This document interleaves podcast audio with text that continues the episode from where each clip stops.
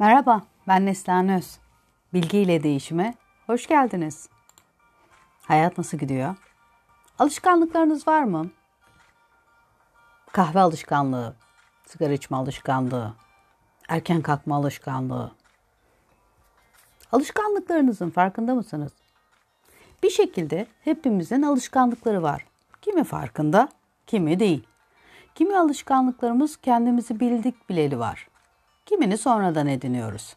Bu alışkanlıklar hayatımızı şekillendiriyor, öyle değil mi? O zaman biraz daha yakından bakalım. Mesela kriterlerine ayırırsak, mutluluk veren alışkanlıklar sürekli yapıyorsun. Hem sana hem çevrene faydalı.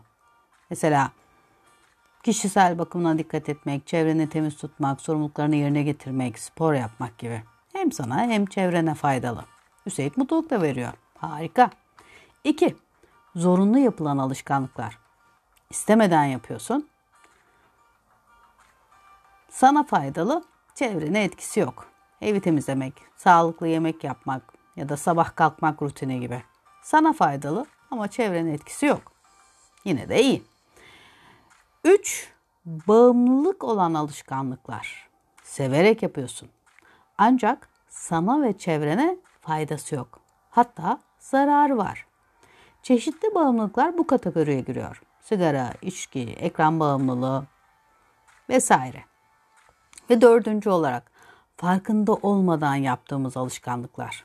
İstemeden yapıyorsun. Kimseye faydası yok. Hatta sana hiç yok. Hatta zararı da olabilir. Ama yapmaya devam ediyorsun. Mecbur hissettiğin, korkularından dolayı yaptığımız şeyler bu kategoriye giriyor. Bunları neden anlatıyorum? Şundan dolayı. Önce hangi kategoride alışkanlıklara sahibiz ve hangileri ağırlıkta olarak hayatımızda yer alıyor, onu belirlememiz gerekiyor. Bunu belirleyerek işe başlıyoruz. Sonra bu alışkanlıkların başlangıç noktasına bakıyoruz.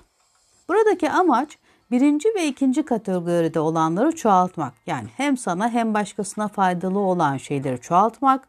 Üçüncü, kate- üçüncü ve dördüncü kategoride olanları da farkına varıp dönüştürmek, mümkünse bırakmak. Neydi bunlar? Hani severek yapıyorsun ama hem sana hem çevrene zararlı ya da farkında olmadan yapıyorsun, o da zararlı. Bunları fark edip bunlardan bir şekilde dönüşüm başlatmak. İlk adım elbette ki fark etmek. Bunu her zaman söylüyoruz. Ancak fark ettikten sonra o konuda bir gelişim ve değişim gerçekleştirebiliriz. O yüzden ne tür alışkanlıklarımız olduğunu önce fark etmek önemli. Üçüncü kategoriye giren hangi alışkanlıkların var ve çevrene nasıl zarar veriyor? Bunun farkına vardığımız andan itibaren o konuda değişim kararı almak, farklı bir eylem planına geçmek mümkün. Fark edip kendini değiştiremiyorsan nasıl yardım alabilirsin? Sonuçta her şeyi tek başına çözmek gibi bir zorunluluğumuz yok. Yardım almak da hayatta var olan, hatta bazı noktalarda çok doğru bir tercih olabilir. Dördüncü kategoriye giren alışkanlıkları fark etmekse biraz daha dikkat gerekiyor. Bu konuda çevrenizdekilerden geri bildirim de talep edebilirsiniz. Dışarıdan bir göz bu tür bu tarz alışkanlıkları çok çabuk fark eder. Burada korkular ve çok küçük yaşlarda edinilen alışkanlıklardan söz ediyoruz.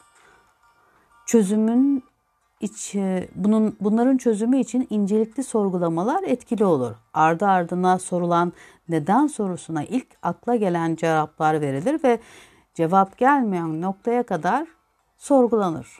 Neden nokta nokta yapıyorum? Çünkü. Neden? Çünkü. Yazarak çalışmak çok etkili bir yöntemdir. Ya bunu şöyle de yapabiliriz. İlk aklıma gelen olarak söylüyorum. Neden kahve içiyorum? Çünkü kendimi hissettiriyor. Neden kendimi iyi hissettiriyor? Çünkü kahve içtiğim zaman geçmişte bağlantı kuruyorum. Neden geçmişte bağlantı kuruyorum? Annem her sabah kahve içerdi. Annen her sabah kahve içerdi. Sen neden içiyorsun? Sanırım annemle birlikte olmak ve onunla bağ kurmak adına. Bu şekilde düşünebilirsiniz. Yazarak çalışmak çok etkili bir yöntem. Son verilen cevap şimdiki zamanda da geçerli midir? Yani ben şu anda kahve içtiğim zaman annemle ortak bir bağ kuruyor muyum? Annem hala hayatta ve kahve içiyor. Kahve onun hayatı için önemli. Benim için önemli mi? Aslında o kadar değil. Bu da gerek var mı? Yani bu kadar çok kahve içmenin şu anda bana faydası var mı? Cevap veriyorum. Hayır. Bırakabilir misin? Evet, bırakabilirim. Bırakmak ister misin? E, tamamen bırakmak istemem gibi. Ama bırakabilirim. Evet. Bırakmak ister miyim? Evet. Kararlı olabilir miyim? Evet. Burada üç evet almamız önemli. Çünkü üç evet aldığımız zaman kapıyı açmış oluyoruz. Ondan sonra da eyleme geçiriyoruz hemen.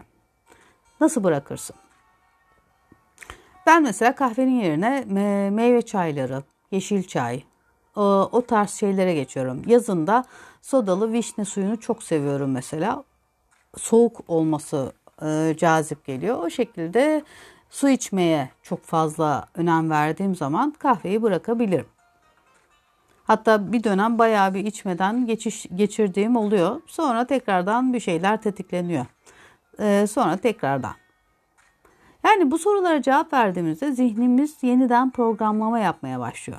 Tabii ki takibinde olmak, duruma, ihtiyaca göre tekrar etmek de çözümün kalıcı olması için etkilidir.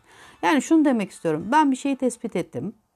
Çözümünü buldum. Yeni bir alışkanlık edindim. Çünkü unutmayın, sistem boşluk sevmez. Bir şeyi denklemden çıkartıyorsanız onun yerine bir şey koymanız gerekiyor. Bundan sonra kahve içmeyeceksen onun yerine içecek bir şey bulmalısın. Su olur, meyve çayı olur, soda olur vesaire. Çünkü boşluk olduğu zaman sistem tekrar eski haline dönüş yapıyor. Kalıcı olması için tekrar, farkındalık ve süreklilik gerekiyor. Unutmayın, hayatta değiştirebileceğimiz yegane kişi kendimiziz. Önce kendimizden başlamak. Bütün mesele bu. Bugünlük bu kadar. Kendinize iyi bakın. Bir sonraki podcast'te görüşmek üzere. Sağlıcakla.